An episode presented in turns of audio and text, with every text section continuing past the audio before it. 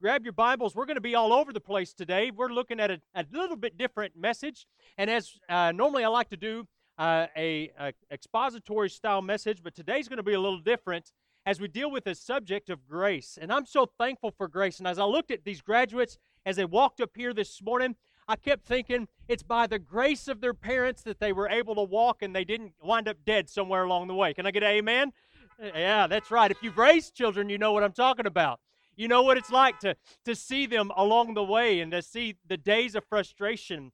And I, and I think about grace and I think about God's grace and how incredible it is and what a privilege that every day we have the opportunity to be able to experience the grace of God. And as we think about this, I, I, I just want to just share with you a little bit of what a quote that I found.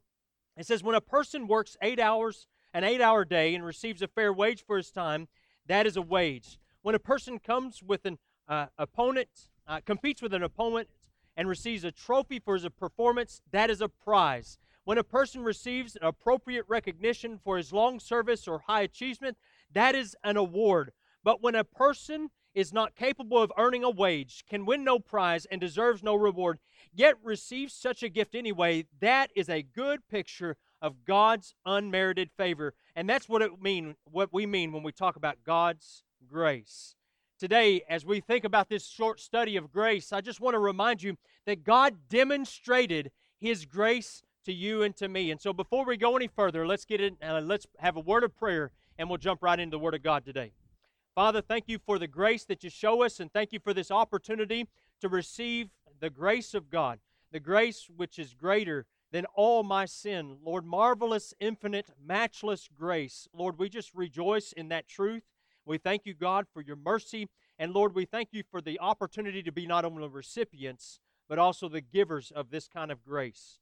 Lord, I just pray that your special blessings will be upon our graduates. I pray, Lord, that you would help them as they go in, into the workforce, the military, or college, God, as they move forward and take the next step, that, Lord, that you would be the center of all that they do. Take this time we have together in the Word of God, encourage the saints, Lord, and, and help us, Lord, to be reminded that your presence is ever near us. We praise you, Father, and thank you for Christ. In his name we pray. Amen. I want to see first and foremost that great grace was demonstrated by God, but before we see that grace was demonstrated, I want you to understand what grace is. If we look at Vine's dictionary, he's got a really uh, long definition of grace, and he says this on the part of the bestower, the friendly disposition from which the, uh, the kindly act proceeds. It's graciousness, it's loving kindness, goodwill generally, especially with reference to the divine favor or grace. Another way to say it is grace uh, is unmerited. It is the unmerited favor of God truly none of us deserve the grace of God. None of us can say, I, I have done enough to where I can deserve God's grace. But this is what we see that first off, that God's grace is one of his key attributes. Exodus chapter 34, if you want to look in your Bible there, we want to jump right into the Old Testament as we see that the God's grace is part of who he is. Exodus 34, verses 6 and 7. It says, And the Lord passed by before him and proclaimed, The Lord, the Lord God, merciful and gracious, long suffering and abundant in goodness and truth, keeping mercy for thousands, forgiving iniquity and transgression and sin, and that by no means clear the guilty, visiting the iniquity of the fathers upon the children and upon the children's children unto the third and the fourth generation. What a great picture of God's grace here. God is gracious. Amen. We're grateful that He is a gracious God. And we see this demonstrated throughout Scripture. It was demonstrated in the Old Testament, and then it was revealed by Christ. And in the Old Testament, we see that as, as the Israelites were in the land of Egypt, God poured out His grace.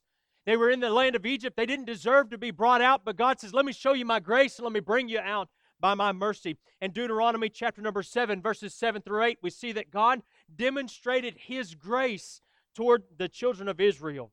It says, The Lord God, or excuse me, the Lord did not set his love upon you, nor choose you because you were more in number than any people, for ye were the fewest of all people. But because the Lord loved you, and because he would keep the oath which he had sworn unto your fathers, hath the Lord brought you out with a mighty hand, and redeemed you out of the house of bondmen from the hand of Pharaoh, king of Egypt. You see, it wasn't because of anything great they'd done. It wasn't because they were the, a great people, but because He is a great God. And we see that God's grace was revealed in a fantastic way as Jesus Christ came to this earth and he laid down his life. I appreciate that songs today, nothing but the blood. And then uh, the song with the special as, as we reflect upon the cross and the fact that we were on his mind at the cross. And all of these things reveal to us that Jesus is God's greatest picture of grace we could ever imagine today. Grace, grace, God's grace, great that grace that is greater than all our sin.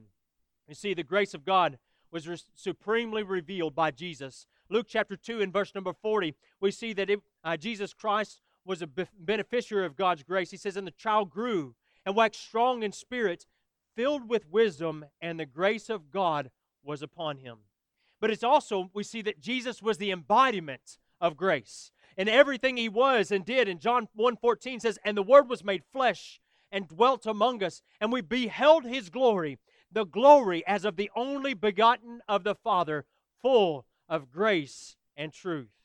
You see, Jesus Christ is grace, and He is the picture of grace for us today. And we see that He brings it to us, to humankind, in Titus chapter 2 and verse number 11. Today, when we look at Jesus Christ, He says, For the grace of God that bringeth salvation hath appeared unto all men. You see, God's grace is on, on full display with Jesus Christ. And as a believer, I never get tired of hearing that God's grace is shed for me and for you. And when Jesus died for you, my, my friend, and when Jesus Christ laid down his life on the cross, I'm reminded that it is God's grace on display for us. You believe that this morning? Amen. Amen. And so we see that when, when Jesus Christ came, he died and he resurrected, and Jesus restored the broken fellowship. The broken fellowship that God and we had with him. And so there, it was not just for the Jews, but also for the Gentiles. And, and you know, I'm thankful that today we can experience the grace of God. And the only way for salvation, the only way to be reconciled to God is for you to accept the grace of Jesus Christ. Acts chapter 15 and verse 11. But we believe that through the grace of the Lord Jesus Christ, we shall be saved, even as they. It's only by Jesus. It's only by the grace of that he has displayed for us. It says uh, in Romans chapter 3 and verse 24. We see here in Romans 3, verse 24 and verse 28, some powerful lessons as well because his grace was radically set against the law. And we see that he overcomes the law. He says, being justified freely by his grace through the redemption that is in Christ Jesus. And verse 28, therefore, we conclude that a man is justified by faith without the deeds of the law. You know what that means today? That today I am free to live in Jesus Christ due to His grace, due to His abundant mercy today that's been poured out. He gives you the opportunity to live in, in such a way that you have been made free from the burdens that the law puts upon man. Jesus Christ is God's grace today. Romans chapter 4 and verse 4 Now to him that worketh is the reward not uh, reckoned of grace, but of debt. He says, listen, if you're trusting in the law, if you're trusting in your own merit, if you're trusting in what, what you can do to get to heaven, then you have foregone the grace of God. In Galatians chapter 2 and verse 21, he, he speaks to this and he says, I do not frustrate the grace of God, for if righteousness come by the law, then Christ is dead in vain. You see, the term frustrate is from uh, the, the Greek word which means to do away with, to set aside, to disregard. And when we attempt to uh, to earn God's favor, we literally do away with all that Christ did on the cross. I tell you, as a Bible believer today, I want to remind you that God offers you the grace of God freely bestowed on all who believe.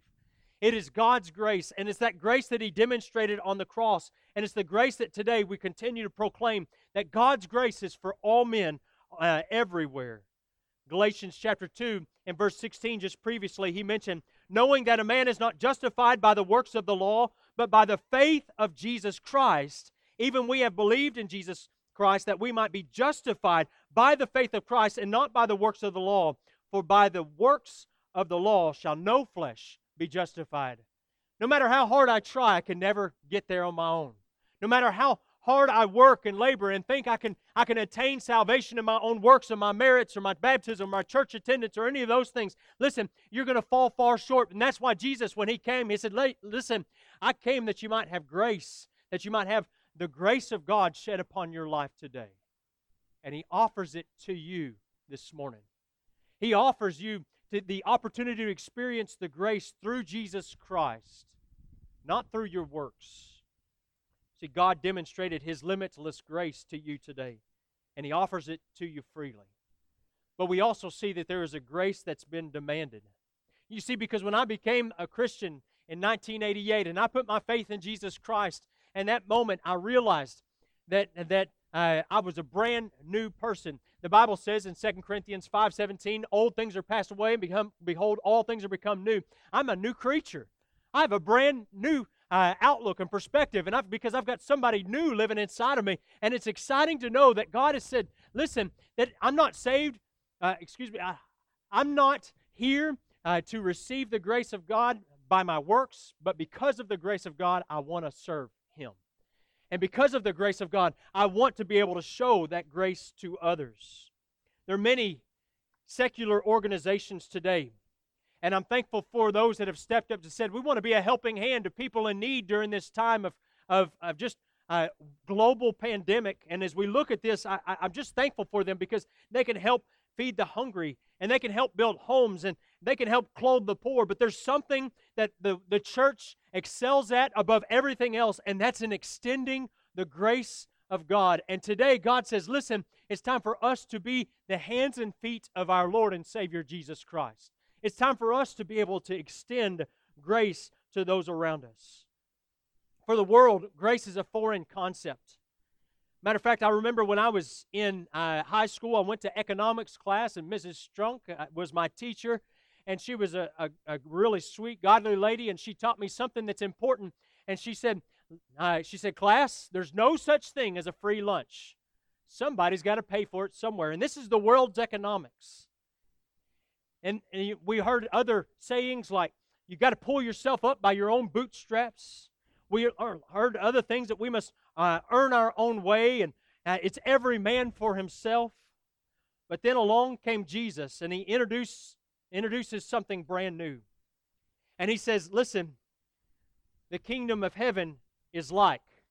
And as he began to teach and he began to preach, we see that Jesus proceeds to tell a story that turns this, this world's economics up on its head and everything goes upside down. And after, uh, uh, after all, who, what shepherd would leave 99 and go after one? Or who, can, who would leave all of their coins and search diligently for one lost coin? That'd be God. That'd be our Heavenly Father. You see, because that's God's grace on display. His grace to His children is completely unmerited his love, his forgiveness that he offers today, it's, it's an extravagant display of his love for us and for all of the world. And, and while our soul longs for grace, we're, we're uh, just, we're also as believers encouraged and called to extend that grace to others. Philip Yancey stated this None of us gets paid according to, uh, to merit for none of us comes close to satisfying God's requirements for a perfect life. If tr- truth be told, what I deserve is not what I've received. Truth be told, it's God's grace that I'm here. And we see grace that's demonstrated, grace that has been demanded, has been demanded through forgiveness. Much I've been forgiven. As a believer, I know that God has forgiven my life and forgiven me much. And as we represent Jesus to a broken world, I remind you that God calls on us to reflect His character and re- extend His grace and to, and to demonstrate His unmerited love. In Ephesians chapter 4 and verse 32, it says, And be ye kind one to another, tenderhearted, forgiving one another, even as God, for Christ's sake, hath forgiven you. You see, Christ further instructs his forgiveness in Matthew chapter 8 and verses 21 and 22 when Peter asks, How often, Lord, how often shall I forgive my brother? Seven times? And now, if you understand a little bit about the, the, the context of this situation, you see that, that the Jews would instruct folks and said, Listen, you've got to forgive people three times, and on the fourth time, don't forgive them anymore. And so Peter said, Should we double that? I mean, is seven about right? That's showing your grace. And Christ's response in verse 22 was not seven times, but 70 times seven. He says, Listen, the number's not important. It's the act of forgiveness, it's a willingness to continue to forgive. You see, because God calls us and says, Listen, will you forgive? Will you be gracious? In a time like this, I'd say our world has been turned upside down. Emotions that were once pretty level for folk, most folks have been up and down. This week, I've seen folks that have really struggled. And I remind you that it's during this time that God says, I want you to extend my grace to them. I want you to be willing to just show my love and my forgiveness. And maybe in your home you've experienced some of this. And maybe in your home this week you've experienced some times that things seemed upside down. And I remind you that God says, demonstrate my grace through forgiveness. Husbands, wives, man, God, I, I, I know there are times when it's exciting to be married. Amen? But then there's times where you're like, why in the world did I ever get married? And you know, you maybe you're going through some times and some struggles right now, and I'll remind you that just as God has extended grace to you, be willing to extend it to one another. This is the love of your life. But we see also in Ephesians chapter 5 and verse 21, before he gets to the dissertation about husbands and wives, and, and he starts that in the next verse, but in verse number 21, he says, submitting yourselves one to another in the fear of God. How, how vital it is right now in this time that we learn truly the grace of forgiveness, the grace also, secondly, of serving. In the world today, the concept is to be dom- a domineering leader, to be someone that steps on the backs of others to get where they what they think that they deserve. Yet when Christ came to this earth, he said, "Let me show you what a biblical, godly leader is. And he grabbed the servant's towel and he grabbed the servant's wash basin and he knelt before his disciples and he bathed their feet. He did the job of a servant, not because not because of anything other than he wanted us to be left with an example of what a servant is. Are you a servant? You see, because when we serve others, we're showing the grace of God. John chapter 13, verses 12 through 15, this is what he says. So then, after he had washed their feet and taken his garments and was set down again, he said unto them, Know you what I've done unto you? Ye call me Master and Lord, and ye say, Well, for, I, uh, for so I am. If I then, your Lord and Master, have washed your feet, ye, ought, you also ought to wash one another's feet. For, uh, for I have given you an example that ye should do as I have done to you. Christ gave, it, gave us this great example. Christ left us here in this passage that God has called us to show his grace by serving.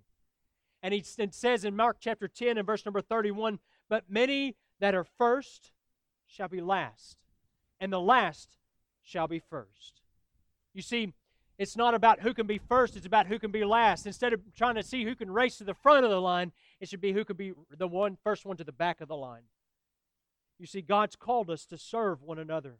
At a time when it seems like tempers are short and things are flaring and emotions are up and down, let me encourage you put on the grace of serving. Put on, pick up that towel and serve your children and serve your spouse and say, Let me show you what grace is all about. And you say, Well, you don't understand, preacher. You don't know what kind of a guy he is. You don't know what kind, how, how bad she's treated me. And let me just say that that God doesn't say my grace is dependent on and your obedience is dependent on, but God says, listen, if you want to experience the grace of God, then today you must be willing to say, God, I humble myself and I'll serve. Will you serve? Will you put on that grace of God? You see that God also calls us to have put on that grace through loving. Man, we all want to feel loved. There's more love songs written, I think, than any other uh, version or genre of song. And many of you can probably right now think of your favorite love song and sing it front to back. And maybe you lean over to your sweetheart sometime and, and you sing that to them. And, and you think about those things. But I, the greatest form of love is agape love. And God demonstrated that to us so beautifully on the cross. And then Christ says in the same passage that he says, wash one another's feet. In the same passage, he says, listen, I want you to serve one another. He says in John 13, 34 and 35, a new commandment I give unto you, that ye love one another. as I have loved you. This is the commandment. He says, Listen, I want you to learn to love one another. I want you to learn to sacrifice for one another. I want you to know, want, want you to experience what it means to be able to love as I have loved you. And that means giving of yourself to them. Man, the world today is in desperate need to hear the love of God. The world today is in desperate need to know what it is to feel the love that only God can, can give and offer. You see, because the reality is that the world hears this I'll love you if. Our love goes as far as, and you got to fill in the blank. I'll love you as long as you're nice. I'll love you as long as the money holds out. I'll love you as, as long as our health is good. I'll love you whatever the love is. But God says, listen, if you're going to love me and you're going to obey this commandment, then you've got to love like I've loved. He says, that you love one another as I have loved you, that ye also love one another. By this shall all men know that ye are my disciples, if you have love one for another. The testimony for the world that we are believers today is that, that we love one another. What an incredible way to extend grace. What an incredible way that God's given us to be able to say, let me show you the grace of God. And First Peter chapter 4 is a way that we can see that God says, listen, let me demonstrate to you, let me remind you to, to demonstrate this grace, this love on a regular basis, because as every man hath received the gift, even so minister the same one to another as good stewards of the manifold grace of God. He said, Listen, don't let it stop with you, but let it continue on and continue on. In the book Guided by Grace by Dr. Paul Chappell, he says, Because grace is the inner working and development of the Holy Spirit, only those who have uh, been born again by the Spirit of God can attain the privilege of serving as a leader. This service begins with worship and ministry to others is merely an extension of our worship to Him. When growth in God's grace is absent from our lives, it is impossible to exhibit His love before a world that is weary of power politics and fleshly leadership. Titus 2 says it like this Titus 2:10 not purloining but showing all good fidelity that they may adorn the doctrine of God our savior in all things I'm so thankful for Jesus Christ. I'm thankful for the grace He's offered. I'm thankful that today, as we as we're able to gather in this parking lot this morning, that we are uh, reminded that God's grace is poured out abundantly upon all men everywhere right now, and God offers each and every individual an opportunity to be saved. And it's a glorious blessing to know that God is still on the throne through all of this. And then as believers, we have the great privilege, the great opportunity now to be the hands and feet of Jesus and, and, demonstrate to our world let me show you what grace looks like. Let me show you what God's love looks like. Let me demonstrate to you that God's grace is poured out to you today. The plague of the generations, and I quote, is service and ministry that do not flow from a heart of grace and a heart that knows Him the result is the world and the church do not see a genuine experience in the lives of those who bear the name of Christ. Through the last two months, we have been through extreme, extreme circumstances globally. I'm just thankful that many of us have, as we've weathered this storm and we've gone through this, have experienced the grace of God that's been poured out upon our lives, but not everyone has. And as we go through this, we see the extreme polarization of people and ideas and mentalities and thought processes. And I remind you that it's in these moments that God says, Will you extend the grace of God to one another? Will you be willing to say, Listen, your opinion of this situation may be different, and that's okay. Let's make Christ the center of everything we do. You know, it's not about me, it's about Jesus. It's not about what I do, it's about what He has done. And I, and I appreciate so much those who have come and have had a, just a good balanced spirit in this time, and those who have led out of a balanced spirit, because as we see that, that through this strain, the anxiety, the fear, the anger, the emotional outbursts, it is in this moment that God is calling us as the church to be guided by His grace. 1 Peter chapter 2 and verse number 20 says, for what glory is it If when ye be buffeted for your faults, ye shall take it patiently. But if when you do well and suffer for it, you take it patiently, this is acceptable with God. Let us choose, church. Let us choose to grow in grace. Let us choose to have a spirit guided by grace. Let us choose to be able to abound in forgiveness and love and grace as we uh, deal and interact with one another. Husbands, wives, no doubt that there has been a great stress upon your marriage, and I've seen marriages that have been strengthened through this, and I've seen marriages that have suffered.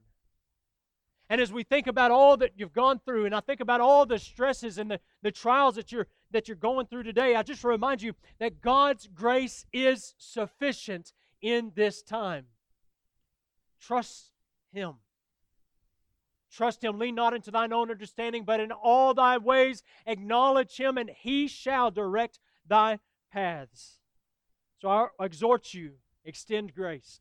And have grace in your home. And, and I'll be honest, there's times in our home where we have to pray, God, help your grace to abound. Help us to be gracious toward one another, that we might have that spirit of grace. Maybe it's important for a father or a mother to come along beside one another and say, You know, I've not been gracious. This message this morning has reminded me that my spirit's been been haughty or my spirit's been bitter or my spirit's been angry and right now i just want to come before you confess it and ask you to forgive me and let us move forward trusting god and, and growing together in grace but today let me remind you I don't know the hearts of every individual. I can't see into the windshield, let alone the hearts of all who's here today. But this is what I know For by grace are ye saved. That's God's exclamation point right there.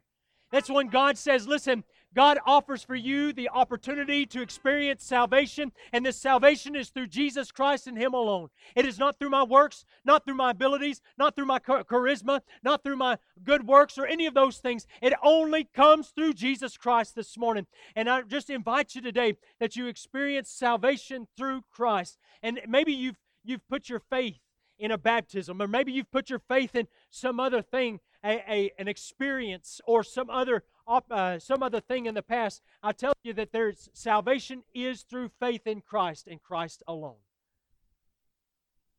You see, it's not about what you do. It's not about what uh, you you do in this world because it's what about Jesus has already accomplished for you. And today, at this moment, the opportunity is for you to receive the grace of God right now in your car. I know there's there, we can't get out of our car and we can't invite you to come to an altar and have someone pray with you.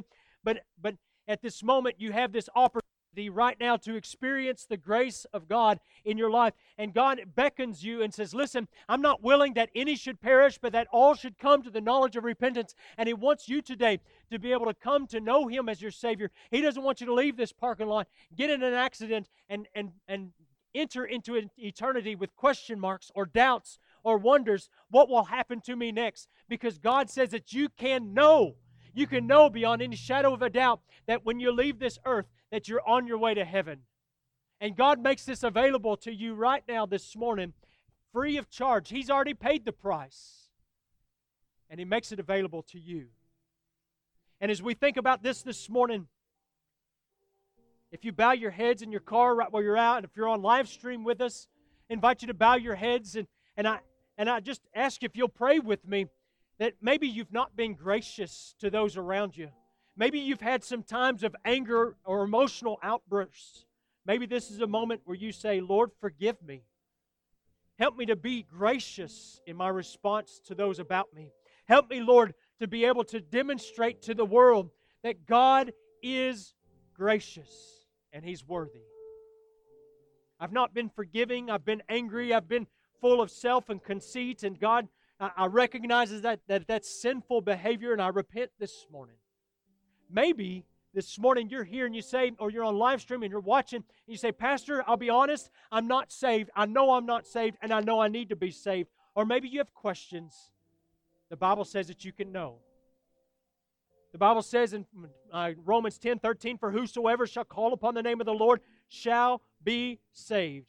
He says in Romans chapter 10 and verse number 9 that if thou shalt confess with thy mouth the Lord Jesus and believe in thine heart that God hath raised him from the dead, thou shalt be saved. God makes this available to you this morning. Says, Salvation is yours. If you'll call upon Him, if you'll say, Lord, Lord, I call upon you, ask you for forgiveness. I can't I can't save myself, and I put my, my faith completely in Jesus as my Savior. And this morning, I call upon Him and asking Him to save me today. Father, as we we come before you this morning. I thank you for this glorious opportunity we've had to honor graduates, to get in the Word of God, to be encouraged, to sing, Lord. But God, no doubts that there have been times in hearts and families, and Lord, Satan has desired to destroy and discomfort and, and, and discourage hearts today. And I pray that, Lord, you would rebuke the Satan and his work, Lord, in the, in the lives of your people today. That, God, we would be willing to come back to Calvary and say, God, just as you demonstrated grace, Lord, help me to demonstrate the grace of God to those I love so dearly. Help us, Lord, to be able to demonstrate grace to fellow believers in church. Lord, and though we say things sometimes that are full of, uh, uh, of self and conceit, Lord, forgive us. And Lord, help us to demonstrate to the world that, listen, that we are yours by the love that we show and the grace that we display.